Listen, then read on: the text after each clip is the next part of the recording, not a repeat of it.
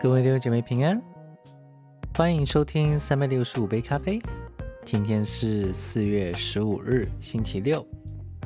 相信很多人现在正在计划着如何与家人或朋友共度这美好的一天，又或者有些人今天还是在为了世上的事情忙碌。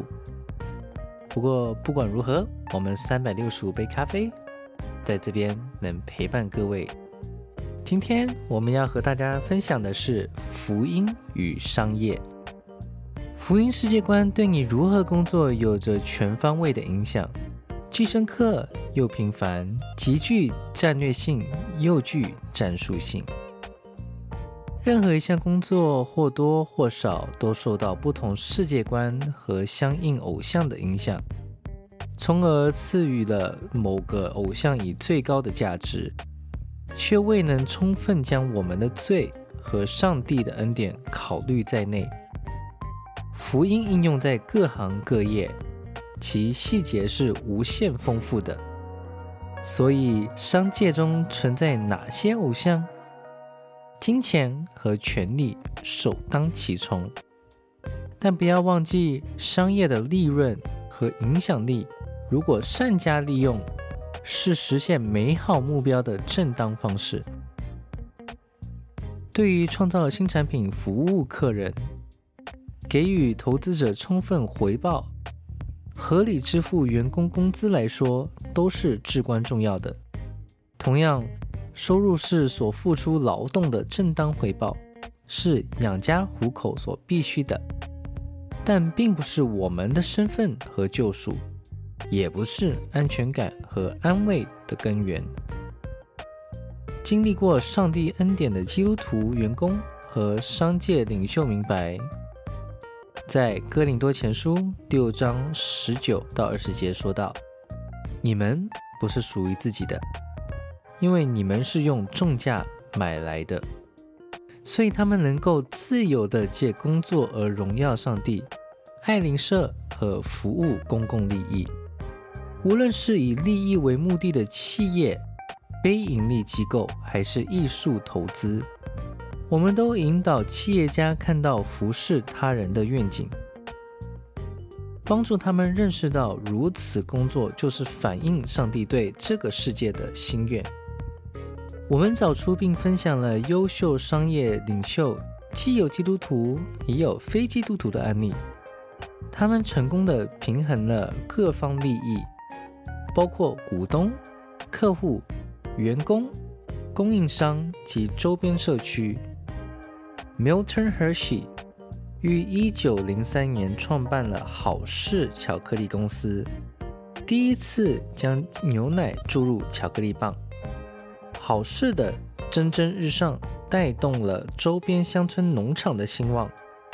当美国进入大萧条、商业活动分崩离析之时，好事做出了不裁员的承诺，并且在城镇兴办了公共工程，调动员工来新建楼房、游乐园和酒店。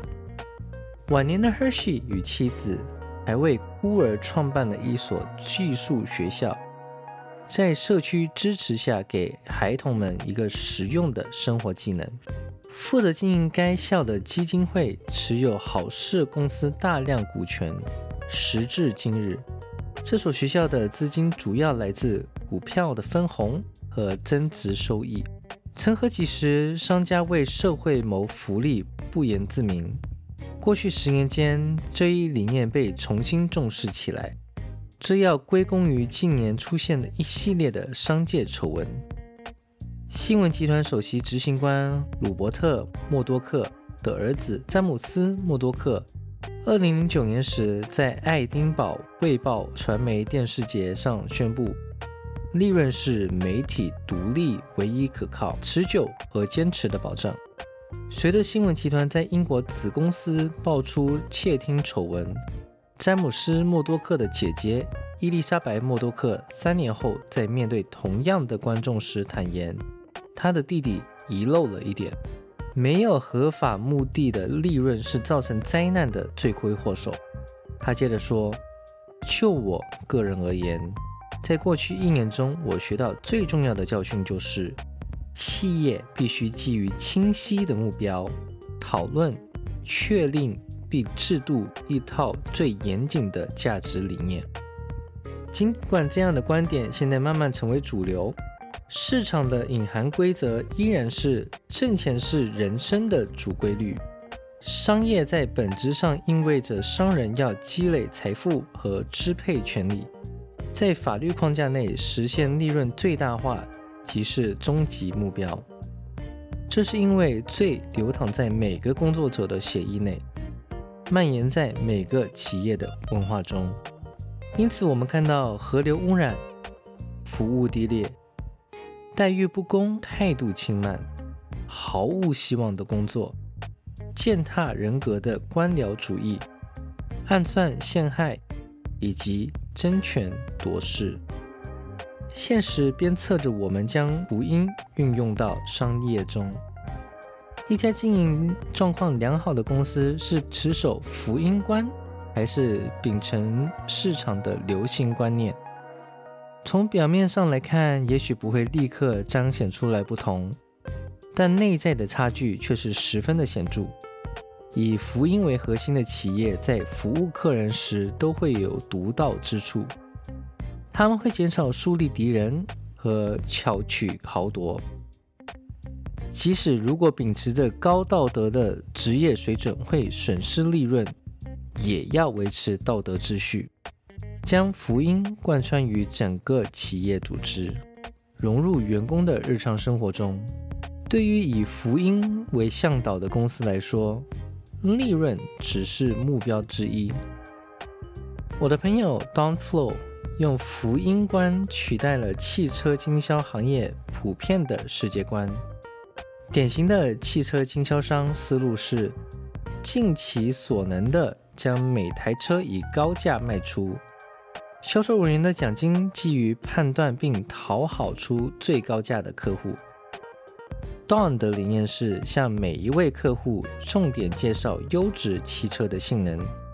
他发现女性和少数族裔总是比擅长谈判的白人男性支付更高的价格，于是他统一了所有的汽车的价格，不讨价还价，确保价格公平。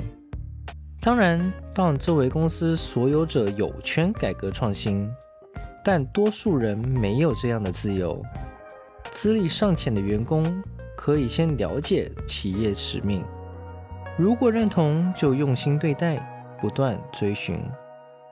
当员工表现出玩世不恭和事不关己的态度时，企业领导也会感到不知所措，结果导致其缺乏恪守企业价值观的动力。如果企业价值观正确，你的投入和承诺对老板来说是最大的鼓励。从事商业活动的基督徒应该思考福音的意义，寻求上帝对你的工作和生活的旨意，思考你在企业中可以发挥的作用。所以，各位弟兄姐妹，透过今天的分享，让我们看到工作是神为我们设立的。使我们可以养家活口，但要知道，这不是我们拿来可以自豪，也不是我们安全感该建立的地方。我们应当时常感谢和赞美那为我们创始成终的主。好啦，那我们今天先分享到这边，感谢各位的收听，让我们明天继续。以马内利，耶稣爱你们。